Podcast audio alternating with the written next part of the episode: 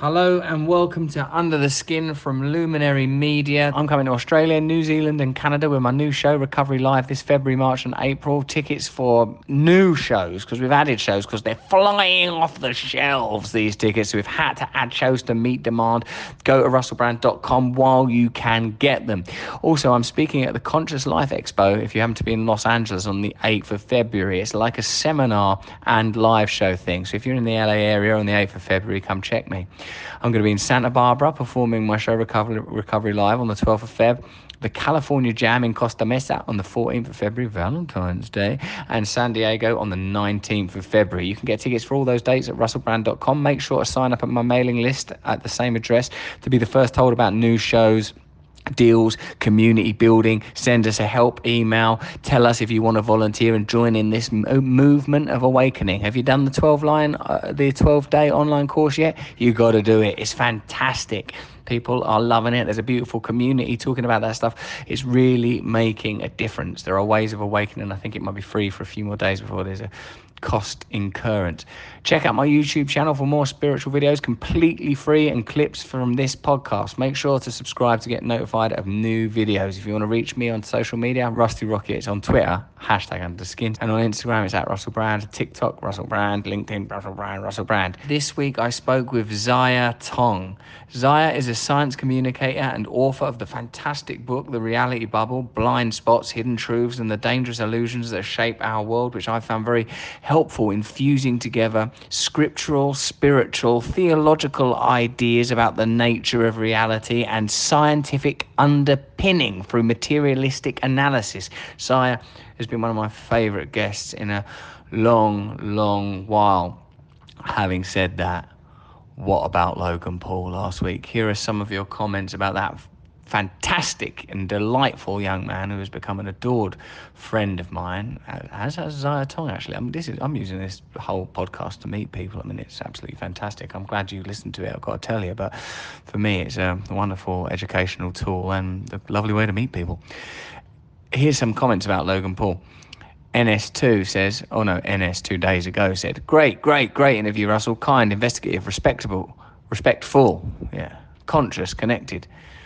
Chloe, spiritual space, goes, Russell, it was interesting to see where Logan has come since his controversies. He's clearly remorseful of some of his past actions and has been able to reflect and learn, but obviously quite self aware of the fact he still has a lot of growth. He isn't looking for sympathy, he just seems to want to move forward as a person. You, Russell, actually brought up an interesting point that some of what, if some of what he has done was done as a performance artist rather than a YouTube star, he probably would have been received differently. That said, neither of you are making excuses for the past, rather, you're reflecting and learning and it was an interesting listen. Thank you.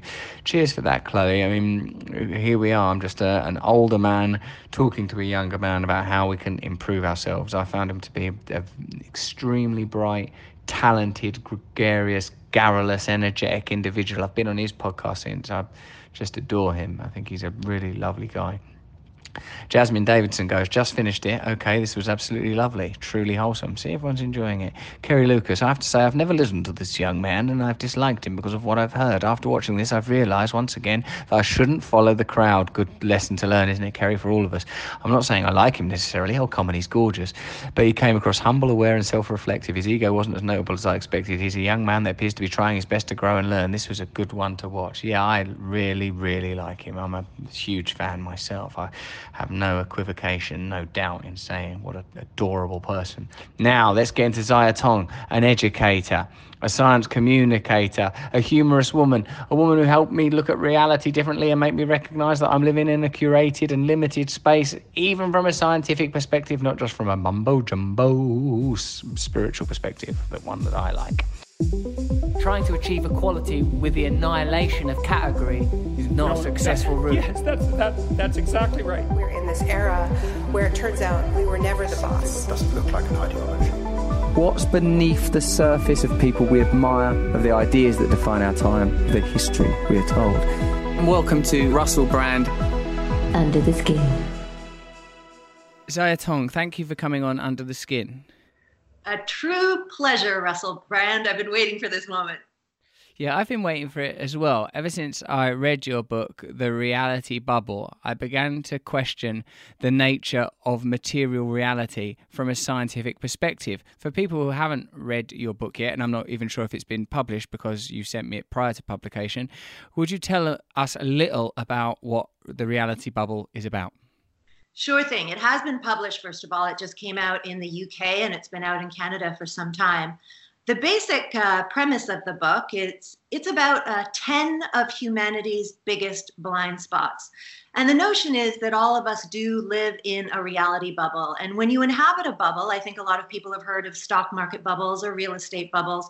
What that fundamentally means is that you have a warped perception of reality. So mm. I really wanted to investigate that notion, a lot of the illusions that we're subjected to in our daily lives.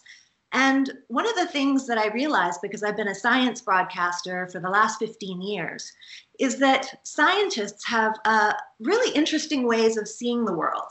And because they work in so many different fascinating fields, they see the world through many different lenses. So, for example, we know that. Um, you know, rockets or, or, astrophysicists, for example, can image black holes. These are things that we simply can't see with the naked eye.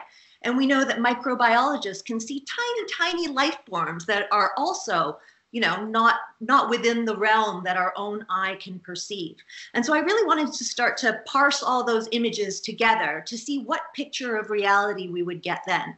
And the result is essentially this book and it's a vastly different reality than what our senses can perceive.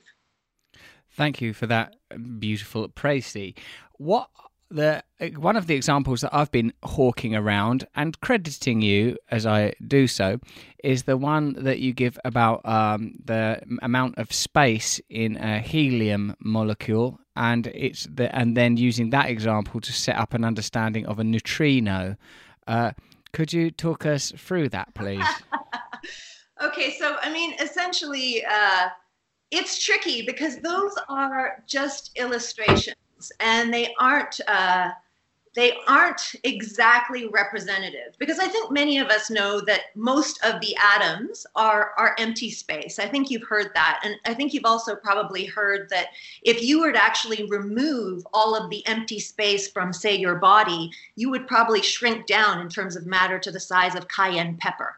Do you know what I'm saying? So we are, you know, we are mostly space. Atoms are mostly space. The electrons that orbit uh, the atoms are about a kilometer away from the center. Um, so there is a vast amount of space. Everything is mostly comprised of space. So it is a true illusion that we see so much solidity around us. And how does that? Uh, and that you use the example of that if you considered the nucleus of a helium atom to be the size of a golf ball, the surrounding electrons would be a kilometer away, and that if you considered a neutrino to be the size of a golf ball, that this, the um, the atom that it's related to, as it were, would be the size of our solar system. I mean, like so. I suppose what I took from that was that our perspective on reality is so defined by sensory limitation and our animalistic worldview that we can hardly have the right to call it reality at all. It's just a, such a small bandwidth, just a small piece of the picture. So, all of our emotions, everything that we believe, all of our philosophies and determinations and senses of what reality is and what's right and wrong is based on this sort of smithereen of information. Well, yeah, we're, you know, we're pretty basic meat flesh when you think about it, right? Like our eyes, our ears, our noses, we only have a, a, small spectrum of information that we're able to perceive. I think in terms of the visual spectrum, it's something like 0.0035 of the electromagnetic spectrum that we can picture as color. And so when I started this book, I actually quoted Buckminster Fuller because I loved his quote, which is really 99% of all of reality is invisible and not perceptible to human beings. But by using scientific tools like the x-rays that we have today or, you know, the microscopes, the telescopes, we can begin to see a much bigger picture of the reality of the world in which we inhabit. Yes, but still, that reality is being filtered through a limited consciousness, a consciousness that is schooled on the like limited instruments that are, are, have only ever perceived this narrow bandwidth. So everything is so interpretive to to almost prohibit any real conclusions being drawn in terms of uh, holistically, at least, or to, in, in terms of how we see the totality of things. Yeah, you've certainly exploded. You've certainly exploded that notion in in the in the book. Though I really try to stick with what modern and contemporary science can tell us is true. Um, so that's why I don't get into the notion of are we living in a hologram or any of those things, any of those theories that, for example, Elon Musk is quite fond of, because those things, as far as I know, are simply quite untestable. They're quite theoretical. And what I'm interested in is what you can actually prove and what scientists can actually tell us is reality right now. Yeah, I mean, I think that is the very essence of science, isn't it? Can you tell us some more? Uh, can you give us just some more examples from the reality bubble that will knock people's little socks off? um, let's see. I think that uh, there were so many different things that I learned, but of course, I'm very fond of animals and animal behavior, having grown up with David Attenborough, of course, as well, and working. What in the same house? I wish, but um, yeah, I mean, one of the things that I loved was just seeing the way the animals perceive the world. I love the fact that you know raptors and and eagles and bees are able to see in, in ultraviolet and the fact that snakes are able to see in, in infrared you know? All these different ways of seeing the world uh, that we're just simply not privy to and so I include some of those studies. For example, even with snakes, as an example, you can blindfold a snake, and because they have these pit organs in the front of their faces, um, they can capture their prey perfectly. If you have a little mouse running around in a dark room and the snake has been blindfolded, it can still catch it because it has a different way of seeing the world, one that we are not able to see. But of course, using our technologies and our tools, I don't know if you remember when the Boston bomber was caught. Uh, that was a big a big uh, bit of news in North America, they had uh, different ways of and different tools and technologies in order to, you know, heat-seeking vision, which of course we quite often see in the movies. And the Boston bomber was hiding in the dark under a tent, uh, under a tarp, under a boat, and they would have never spotted him if they didn't have this other way of seeing. But uh, other animals might have seen them. For example, a snake might have been able to detect that heat inside of, of the boat that was covered by the tarp. So there, there are life forms that have access to realities that we are excluded from. You know the thing that you said that you you know that you don't want to get into it, it, you know, like hologram theory, or we could already be living in an artificial intelligence simulation because it's untestable. When when Elon Musk said that, I was struck by how, as a template, it's identical to many spiritual um archetypes the the idea that the world is an illusion, that this is happening in the the mind of God, that that that reality itself is a construct, that it's conceptual. Like these things are found in sort of Gnostic Christianity, Sufism. Uh, Buddhism, the Hinduism, all of these ideas that are sort of, or not all of, some of these ideas that are latterly being verified by scientific method have existed in theological form for you know, millennia. What do you think about that?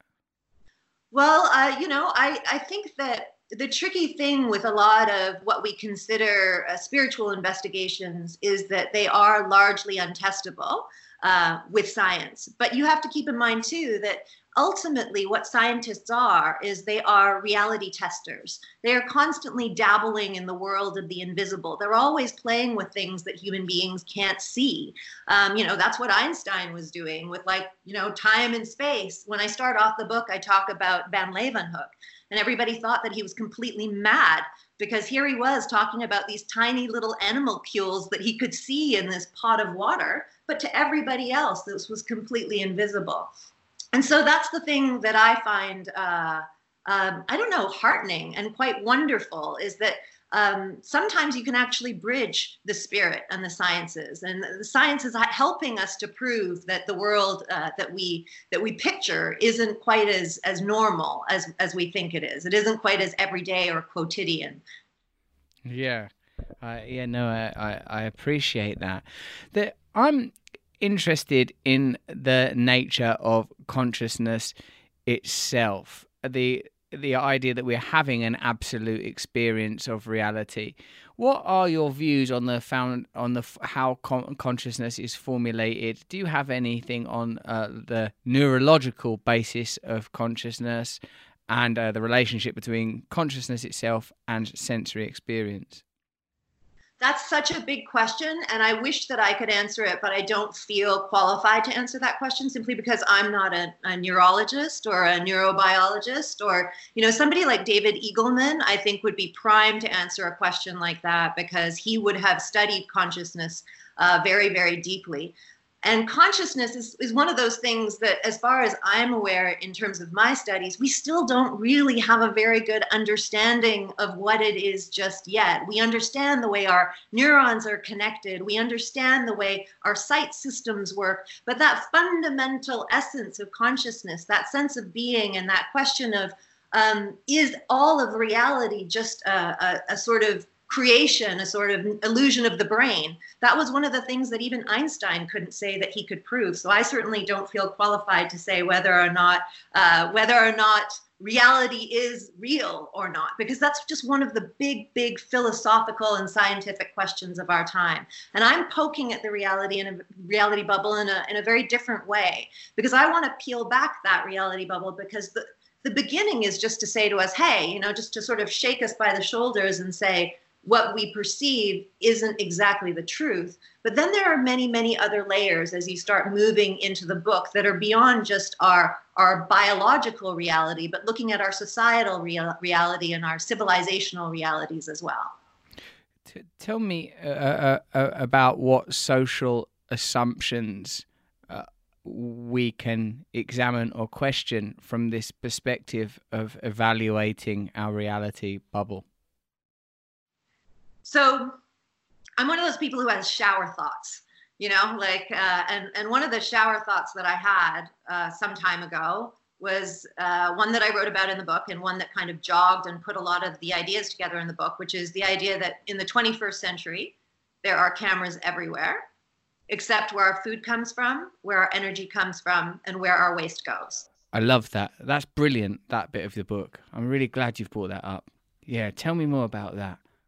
Well, I just think that it's very strange, right? Because here we are, we're the most powerful species on Earth, and we are the only animal that doesn't fundamentally have a deep understanding of how it survives. So we're looking everywhere. We're, we're very, very distracted. And at the same time, of course, we have cameras focused on us in this deep surveillance state that we're living in.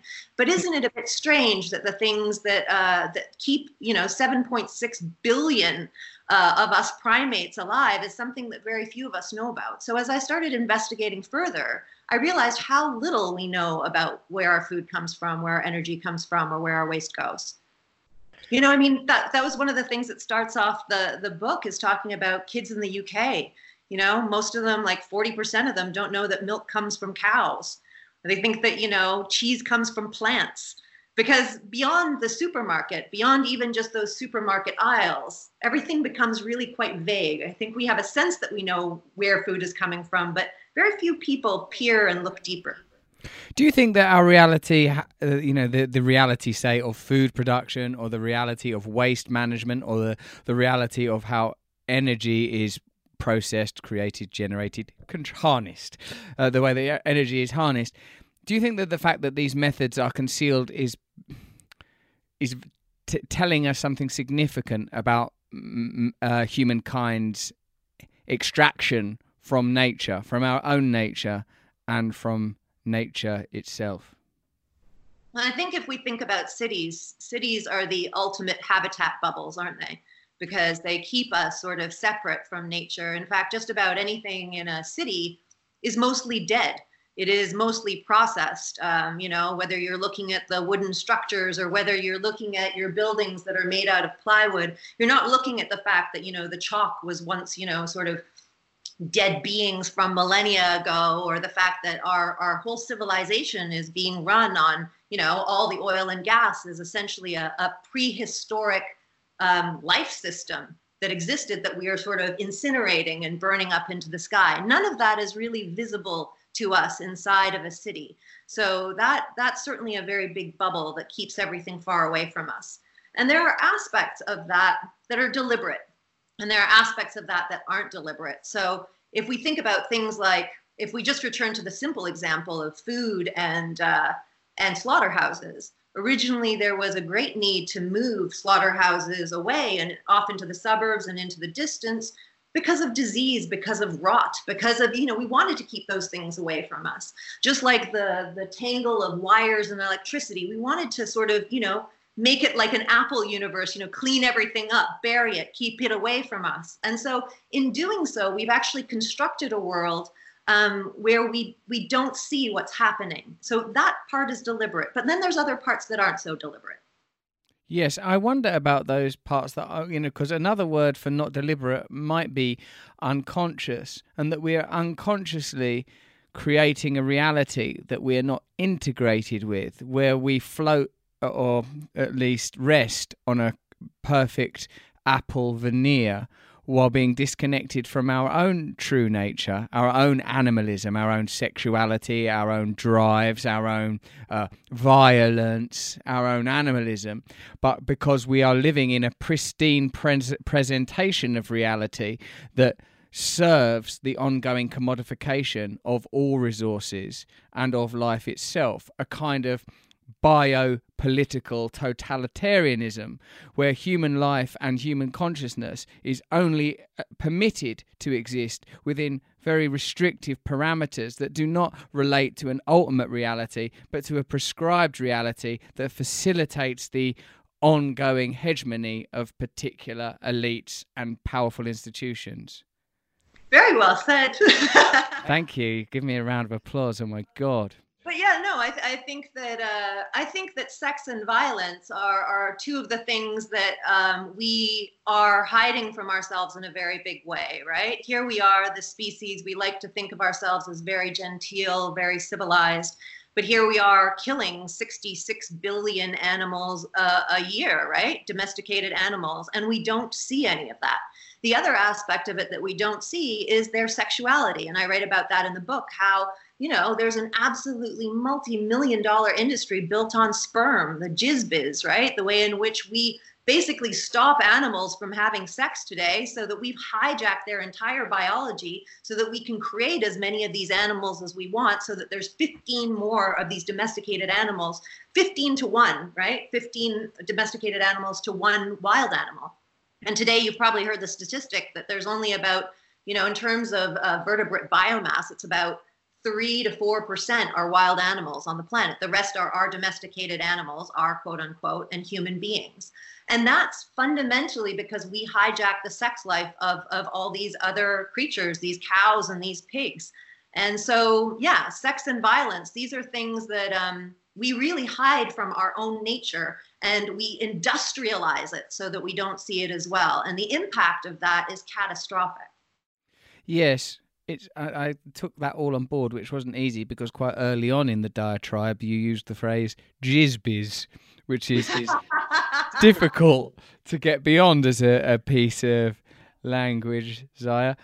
Uh, like, um, so my um question here oh yeah because like of the terrible tragic fires in uh, australia like we've heard that i believe like maybe more than a billion animals have died and that is regarded as a tragedy because it is as a result of natural activity and of course it is a tragedy. But when paired with the you know util- the utilized uh, execution of 60 did you say 66 how many what was the number you said for?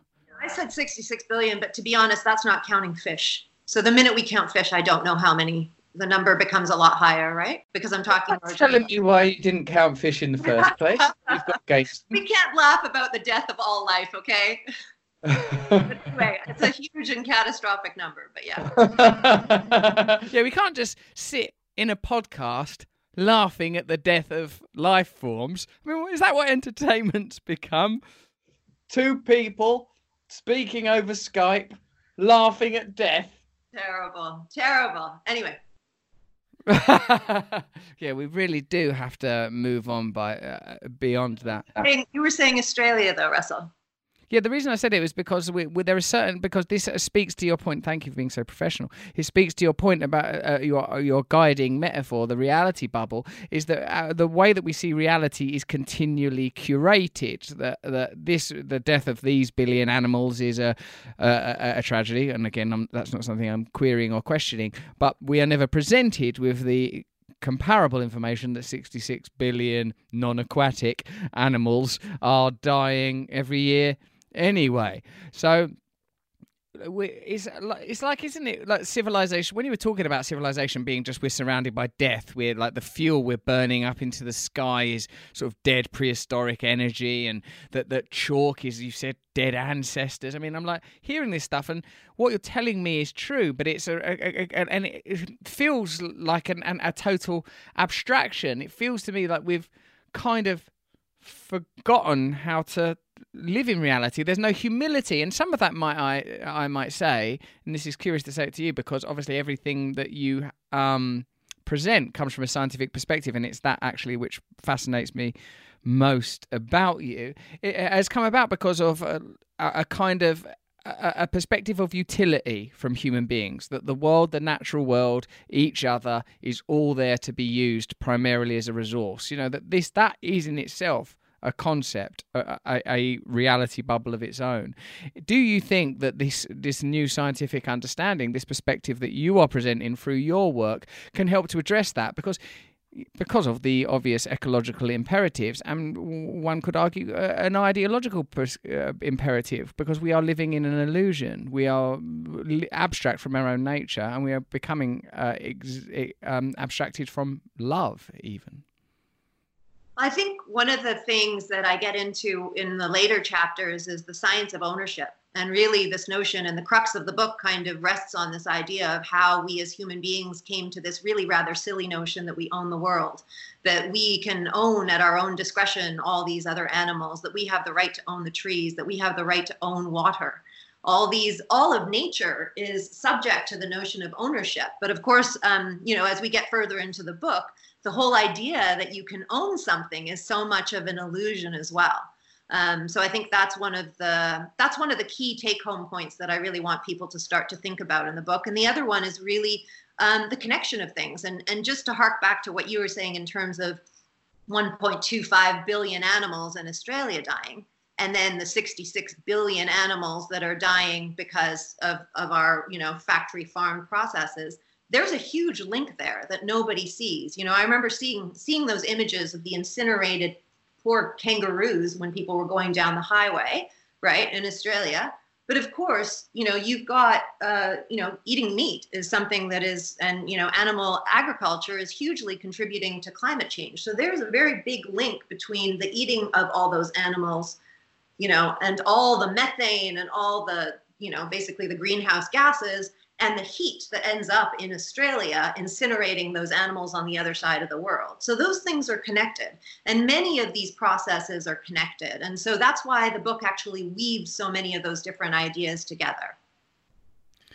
Yeah, that's amazing. This idea of, I, I suppose, from the advent of agriculture onwards, the teleology has been towards greater and greater utility and exploitation. Presumably, prior to agriculture, human beings moved nomadically and regarded ourselves, themselves, as in some degree of necessary harmony with nature, both seasonal and through avail- availability of food sources we would presumably have felt a kind of s- real symbiosis. From agri- from agriculture onwards, this idea that we can manage, maneuver, and control and manipulate nature um, it, evolves and develops to the point now where, as you say, we live in cities where nature is you know something that might be in a, a glass bowl or glanced at on a flat screen. Do you feel that the narrative of scientific and technological progress, which is the sort of abiding narrative of our time, can ever be challenged? And how do you see that happening? Yeah, I've never been a technological determinist. So I'm not the kind of person who actually believes that uh, technology will save us, just as I don't believe that billionaires will save us, although that's no. No, I don't believe billionaires in technology. They're the bl- billionaire. Oh, fortunately, some billionaires came. They're billionaires. They're the problem. But I think that, um, you know, I, I think that there are inherent biases in the way in which we look at the world. One of the problems with science is it has a tendency to objectify everything that it's looking at. It tends yes. to dissect and it tends to treat everything as this sort of third party other. And that can be sometimes a really damaging point of view. So I, I don't think that it is the be all end all, but I do think that um, we also it's strange, right? We trust science when it's convenient, which is also completely shit. You know what I mean? All these people who have all the benefits of modern day science, they travel on their high speed rails, they travel in planes, but then you tell them what NASA actually has, you know, proof of in terms of climate change.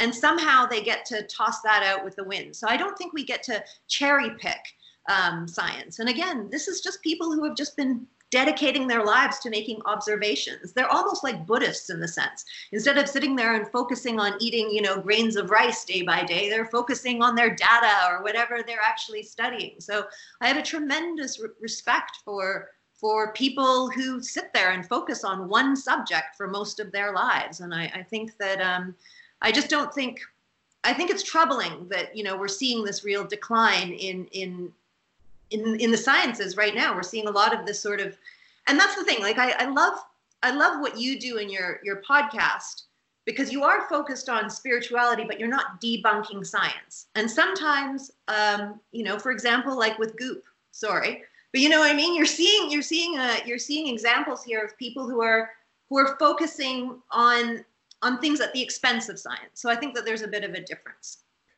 yes I don't believe that we have to put aside our cynicism, skepticism, or our intellect in order to progress.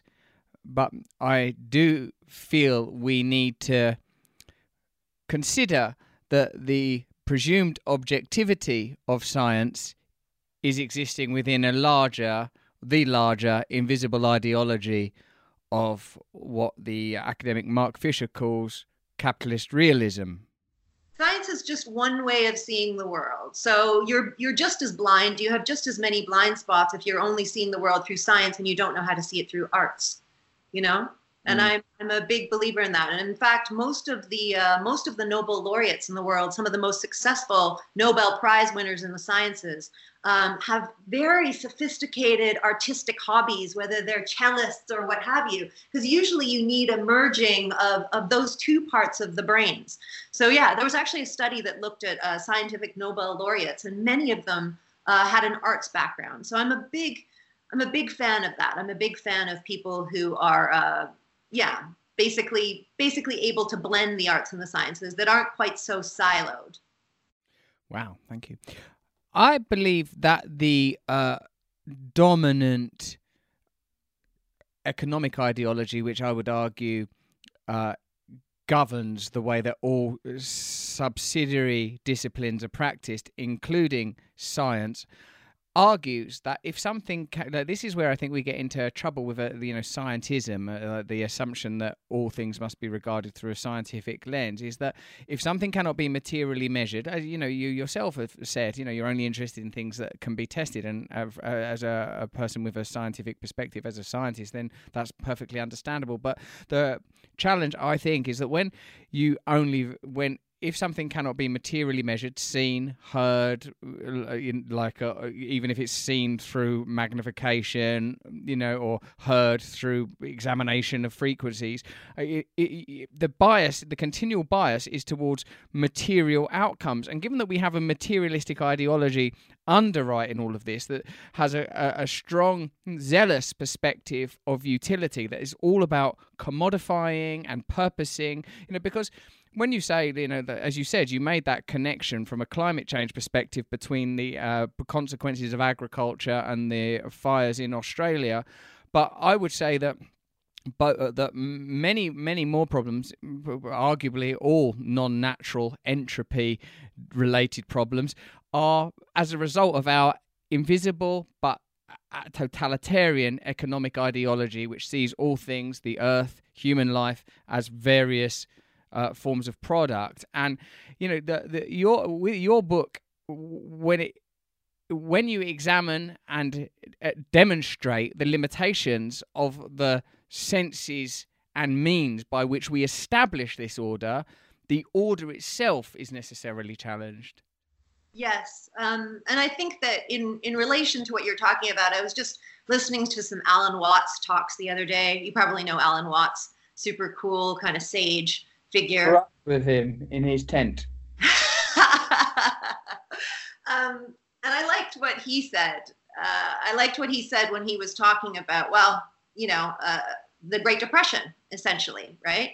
Here we have the Great Depression. Here we have this moment where we have this huge societal collapse, civilizational, really, in many, many different places, extreme poverty. And this is because the economy collapsed, right? The stocks collapsed. But ultimately, what relationship beyond our own construction of the game was there to the real world resources? There was still manpower and woman power. None of that disappeared. And he also said that all the resources were still there. It wasn't like all of a sudden the forest disappeared and all the fish were gone and like there was a depression because everything freaking vanished. No, it was just the structure and the organization and the lens through which we had warped our ways of seeing the world that caused the whole collapse. So that's part of this notion um, of that reality bubble, too. Once we can pop the reality bubble, we can start to see the world in a whole new way. We don't have to be constrained by our own traps. Yeah, we believe in these concepts so fundamentally we don't recognize well no hold on a minute there's still all the stuff we need it's just we we're going to have to bypass this ideology. And he as recently obviously as 2008 when the second when these economic systems collapse they're artificially resuscitated through uh, through investment in order to maintain them. Whereas these and obviously and it's been said many times these resources are never made available to people at the other end of the uh, economic paradigm. Yeah, so it's like the already we recognize that faith, the invisible world, and ideologies are what governs our reality. All we're discussing is which ones. We're not discussing whether or not invisible ideologies will be dominant. You know, see, because what they always take recourse to, the powerful, in inverted commas, is that no, this is reality. This is the way that reality operates. We have to do this. But no, it's just a highly uh, questionable construct. Well, that's the thing that I I, uh, I liked. I actually quote um, a book called The Rights of Nature in my own because I thought it was quite fascinating. This notion of like today we're starting to give uh, we're starting to give the rights of of nature back to itself. For example, there are rivers that um, uh, basically are persons, right? You've probably heard about that. There's a a river in uh, New Zealand that was given personhood there's a part of the Amazon basin that's been given personhood. And there was also a watershed that I wrote about in the book based on based on the work from the man who wrote The Rights of Nature. And and it was absurd because a corporation came and challenged it. And the corporation was like how dare you say that a watershed can have you know its own rights? It's not a person. It can't go into the court and defend itself. It can't do any of these things. And it's like well fucking hell, neither can the corporation. The corporation is absolutely an invention as well. So here was one completely abstract idea trying to take down a much more real one, trying to declare that it, it had no right to exist. And, you know, you've got an, a corporate entity which is completely manufactured. And that's the thing that we've done. We've invested far too much into our, um, you know structures of our own invention. And and that's really largely to our detriment. And as you know from the book that's what you know the latter part of the book really gets into. Yes. Yes it does doesn't it? Now like my see the perspective that i've been in in investigating is how personal and cultural enlightenment and enlightenment really is just achieving a new perspective, looking at reality in a new way, in a different way. How that could perhaps amend some of the rather cataclysmic and serious issues, the apocalyptic issues that you're talking about in your book. You know that that we are in danger of uh, d- uh, eliminating our res- well they're not our resources are they? Even calling them our resources is part of the problem. You know i like that there's that osho quote what is reality? Re- uh, no not what is reality what is civilization? Civilization is a clearing in the forest uh, a, a kind of acknowledgement that yeah we build you know man like manhattans of the mind and architectural civilization but what is it really? It's just a temporary form that in the great scope of the limitless is is meaningless. So can we take recourse to eternal values? Can we look at ideas such as com- well, com- community, which I suppose is a reflection of oneness, integrity, which is a reflection of togetherness? Oughtn't this be where we resource our politics from, rather than rather than uh, capitalism or, uh, or whatever this late stage capitalism we're enduring now is, that claims to be natural, but is really just the emphasis of one aspect of human nature greed, acquisition, competition. Uh, uh that has been harnessed and uh, utilized now to you know to the very gates of hell. yes, um, I agree. I, I, absolutely agree. And uh, I think the first three chapters of the book, which are our biological blind spots, are set up in order to investigate that notion of how we came to see ourselves as separate from the world, right?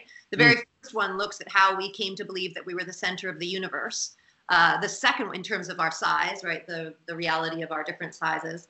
The second one uh, is about how we came to see ourselves as separate from everything in the universe, as opposed to Good. Pardon? Can you talk us through the second one? Because the first one is just like a like our no understanding of astronomy, isn't it? That's what the first one was, if, if I remember right. The idea that everything is human sized, right? Like, I mean, this whole you're you're sitting in a whole studio right now that looks like it's human sized, but it's very much a dollhouse world because yeah. you're larger than 95% of all animal species that are smaller than a human thumb, right?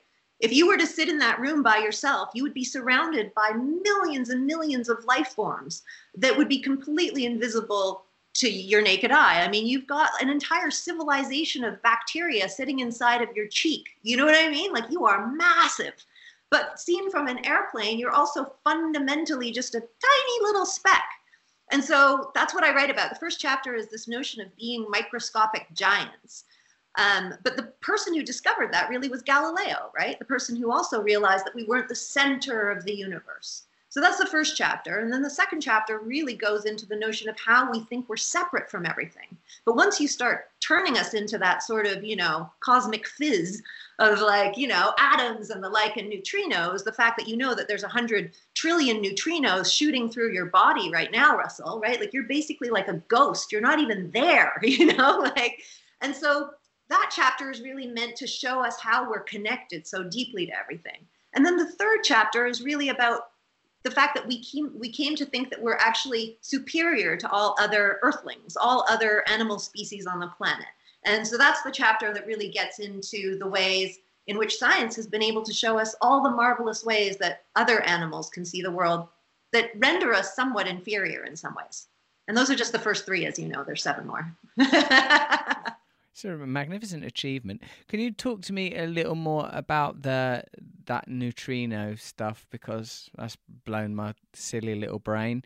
Like the, um, I you know, can you give us some idea of scale of neutrino, how, like uh, of what a neutrino is, how to sort of conceptualize it? Because as far as I can understand it, it's like tiny, tiny, tiny particle of light so much tinier than they're they're tiny particles. A lot of them are made through the process of the sun's fusion, and uh, you know, you've heard of photons, but there's also, you know, these neutrinos, much just tiny particles. And one of the parts of the book that I was fascinated by was a, a lab that is called the Super K, the Super Kamiokande. And it is in Japan and it is housed inside of this mountain.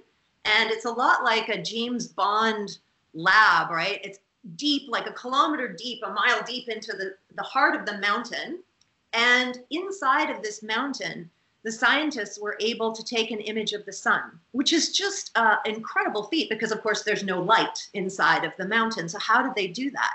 Well, they actually have ultra pure water, these tanks filled with ultra pure waters. If you if you look, if you Google it, it'll blow your mind. It looks like a, a gigantic disco because they have all these crazy balls inside of there and like what looks like almost like a little mini swimming well a pretty large swimming pool they've got canoes that they kind of row around in and this ultra pure water essentially what it's able to detect is neutrinos because every once in a while even though these neutrinos are absolutely tiny because there's so many of them as i mentioned 100 trillion just going through you know basically your thumb right now every once in a while one of them kind of like snooker will hit an electron from one of the water molecules. And that'll create sort of like an optical sonic boom. And it releases a sort of blue light. And what it does, that's almost like a pixel. And so, with all those different neutrinos that they collected coming not from the sky, from the bottom of the earth right into the mountain, they were able to create an image of the sun from inside of the mountain, which just shows you using this neutrinograph that, like, if you know how to see, you can make an entire mountain disappear. That's why science can be really fucking cool. Mm. Yes. Yes. And that there are like I like this idea of microscopic giants that that, that we that our our authority extends to the assumption of objectivity that the that the even through scale this is the size of reality. I once read something about like, even the way we conceptualize uh, like I like someone talked about an apple and said like oh if this is a, like that this is a bad apple what we mean is we can no longer eat that apple. The apple has no values at all. There's no such thing as a good apple or a bad apple. Just all we're talking about is whether or not it can be utilized and that really all that's happening is the molecules uh, in the apple are moving further apart as it decays and there is an optimum point for an apple for human nutrition. But all reality. Yeah. Oh, sorry, Russell. No, you carry on. You're a scientist. I'm just making this shit up. I'm just a science communicator, but uh, and whatever. But I, what what you said is key because you talk about just one bad apple. And one of the incredible facts that I learned in writing this book is because food waste is such a big issue and people don't think about it. The equivalent amount of energy uh, in terms of all of our food waste that goes into digging it up, the oil, the shipping, the refrigerating, and all that stuff, that apple that we chuck away, it's the equivalent of all of the offshore oil exploration that the United States does for nothing. Because that's how much that's how many bad apples there are. That's how much food we just absolutely waste and we toss away because it doesn't actually reflect what we think is a good apple. Because it might be malformed or bruised or what have you. And that oh sorry, you go ahead. I'm angry now, and this is why. Uh, it's not to do with you. You're terrific. It's it makes I'm angry about the very notion of conservatism. The idea that people say, "No, this is reality. This is the this is the way that things have to be organized." You know, like I mean, political conservatism. The idea that this we need to protect this because, of course, I know that human culture has created many, many beautiful things in many, many fields. But there is so clearly such a vast. Uh, uh, mammoth requirement for change and such a potential for change that the idea that people prevent it, prohibit it, don't even allow the ideological space to exist in order to preserve their own mostly financial and power related interests is a, a, an abomination. Well, that's the good thing about what you're doing right now, right? Because largely what the problem is with the media is that the Overton's window is really fucking small, right? So when you're watching, and you've, you've heard Noam Chomsky say this, I'm sure, the idea that you know when you're watching all these chat shows quite often it looks like there's a lot of opinions right? There's the left and the right. But in fact the way that the discussions are framed are so small it's that whether you're on the left or the right your your your your actual field of conversation has already shrunk down. It's a tiny tiny window. So to be able to stretch it and have those larger conversations to push it and to you know create a larger stretch of elastic that's what opens people's minds is when you can have discussions that exist beyond that regular framework of the norm. I feel like you know i'm writing a book at the moment about god and the relevance of god in the modern world. And the reason i'm interested in this subject is because i feel that people that we will we are about to experience a turning away that people are about to become uh, palpably and demonstrably dissatisfied with the lives that they we are being offered essentially lives underwritten by materialism, individualism, consumerism. The idea that we, our primary roles as humans is to work and to consume. And the same way that you are through science remedying, altering, and uh, calibrating our perspectives because by introducing us to the, the the true limitations of what we regard to be reality, I feel that by returning to some archaic understandings around God, I'm talking uh, almost uh, pre um, sort of pre monotheistic ideas of God, but also monotheistic ideas of God. But I'm saying, but before the util before the utilization of religion, before religion becomes about how to organize power and, and becomes about structures, when the the aspect of religion that is about an interface with oneness and the divine, and about the practice of principles that are that acknowledge our oneness. I heard from a semantic perspective that the word um, love most common the most common trait in a variety in you know the, uh, of languages that love expresses is union oneness. And this and this idea of kindness and compassion is a kind of acknowledgement of a deeper reality that we are that we are one. You spoke in your book about how we regard ourselves as separate individuals, but really we are in constant interaction with reality. We we requ- we require so many things for our sustenance, the air that we breathe, the biosystems that we're part of. That it's an election, it's a selection, it's a choice to see yourself as an individual agent in the world, and but you know because of the sort of the construct the way that the ego is constructed, the way that the senses operate operate, the way that desire and drives appear to function, particularly in coordination with civilizing forces such as advertising and news media, so that we live continually on a frequency of fear and desire, unable to access parts of ourselves that see, or not see, but intuit a deeper reality of oneness, a reality that is continually concealed, primarily for materialistic uh, advantage for uh, you know for a few institutions. My sense is uh, Ziya, that through uh, a through a, a, different approach to God and to the principles that could be derived from a different understanding of God, and by which I mean oneness and love, I suppose, uh, we could perhaps develop some tools to challenge the uh, s- systems that we are currently living within and potentially could soon be dying under. Mm-hmm. I think that um, I think I absolutely resonate with the term union in that sense. And I think that um, there was another person who wrote a book uh, about this notion. I can't remember the name of it, so I apologize. But um, she talked about really how we've structured society uh, for many years. And there have been many phases in which we've constructed society. One was under the Godhead, right? So religion, everything in our entire society uh, was structured under religious guises. And then science came along, and then everything kind of became mechanistic, and we saw mm-hmm. everything of the world through parts. And we're currently in an economic worldview where everything is widgetized, you know what I mean? And everything is commodified, and the reason we exist is because of the nine to five. And so these three big structural models are actually quite interesting in the way in which we've framed our societies over time. So when you're thinking about that next phase, that next revolution of the Godhead, um, that's why I like the term union because it has to not be top down and author- authoritarian because that's the sort of structure that we've been we've been subjects for such a long period of time and not participants. Um, um, that's, that's part of the illusion making, right? Like that's part of the structure and that's part of the power dynamic that uh, basically allows a small group of elites to rule over a lot of people.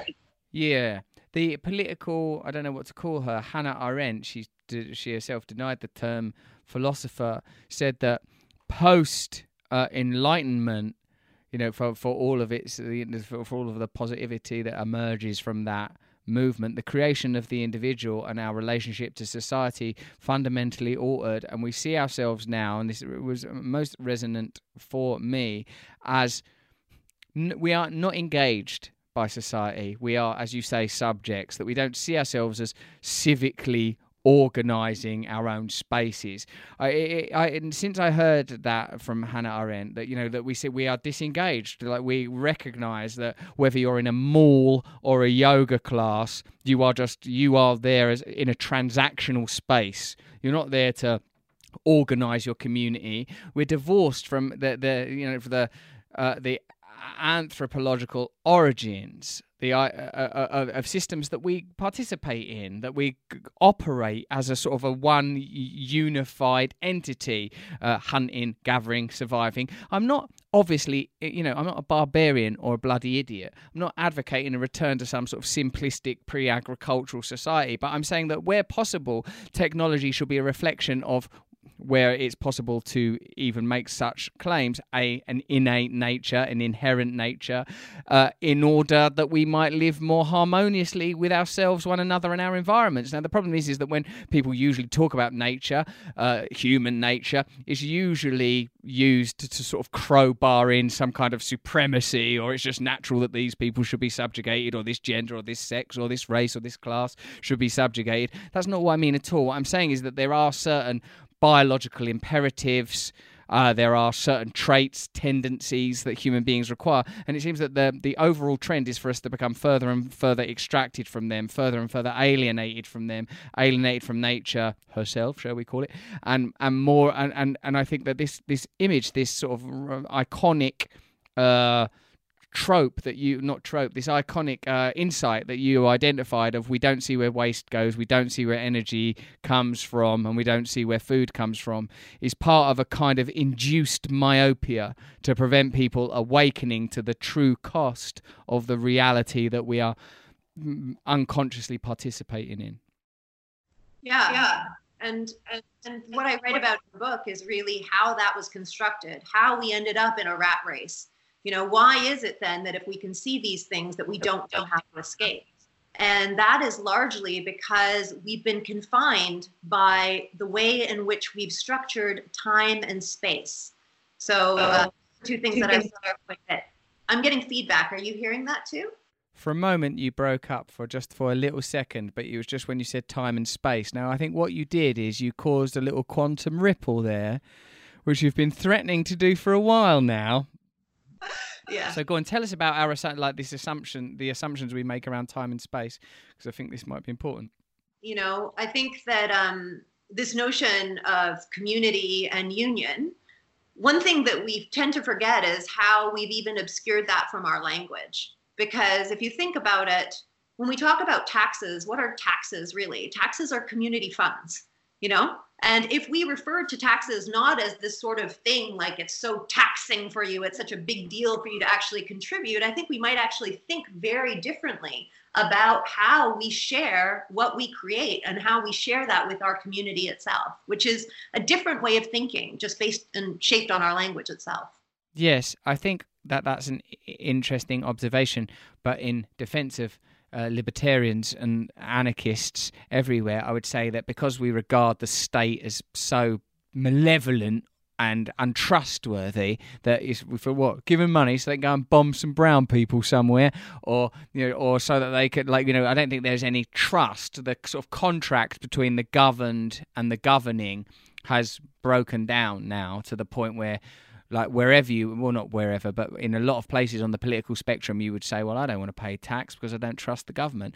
You know and like and i feel that we might be sitting like at the point of some kind of schism where people say i'm opting out. You know like united states of america that's a construct. United kingdom construct. Canada construct. I'm setting up my own thing. I'm living in this fuck you. We're in the Confederacy. And then, of course, they will come because, because whenever you set up an organization that say we we want to live harmoniously with one another and with the planet, fully autonomous groups that uh, can include whoever they want to include in their groups as long as they're treating everyone with respect or whatever like but we you know there are some people that want to have like might want to run totally muslim communities some people that might want to run lgbtq communities and i feel that people should be able to do what they want. While we now that we have this sort of through globalization access to all these perspectives, how can we ever again unite under a banner? Not that there's anything to necessarily present uh, people that are Muslim and people that are LGBTQ belonging to the same community. I'm sure there's millions of examples of that happening, of course. But what I mean to say is, why are we mediating our entire experience of reality through an, an economic and power systems that do not serve us but serve themselves. What's the point in it? What's the point in continuing to believe in it? Why have an America? Why have an England? You know, that was part of the book too is the whole construction of how we develop states right after the the whole you know 30 year war and uh, when statehood actually began. And i think that you're right in the sense that you know when i look at a place like china for example right when you've got something like 1.4 1.6 however many billion people there are in china democracy did not start like that. Democracy in ancient Greece, you had a small group of people. That's what democracy worked for. Democracy simply cannot work at such a large scale. So I think in the future, there will be a large fracturing. We will need to actually govern ourselves in a much smaller scale. And in that sense, then those community funds would make a lot more sense. Because the problem hmm. right now is that we're seeing that you know, bridges are breaking down. Schools here in Toronto aren't getting funded. You know what I mean? Because you know, it's not just because people in Canada, but because a lot of rich people, as we know from everything going on with the Panama, Panama Papers, aren't even paying their taxes. And Alex Winter did a great documentary on that. It's not that a portion of the economy um, is being sort of tucked away on these offshore accounts. It's the equivalent of an entire economy. You know what I mean? Mm. The amount of money that is offshore is like three times more than the entire technology uh, economy altogether it's trillions of dollars. So, you know, we need to start thinking about that stuff. And it's very difficult to make that kind of perspective stick, uh, like uh, uh, uh, on a national or let alone global scale, when the people that benefit from those systems control the means of communication, control the means of production, and have no interest in conveying those kind of messages. The, the only thing that can save uh, save us is a a radical understanding of reality, followed by a revolution, probably of non non participation. Do you think of non-participation? I don't know if I think I'm very. I, I still have a, a fair amount of optimism, as I'm sure you've seen all the amazing stuff that happened. You know, with Greta with the seven seven million people taking part in the marches.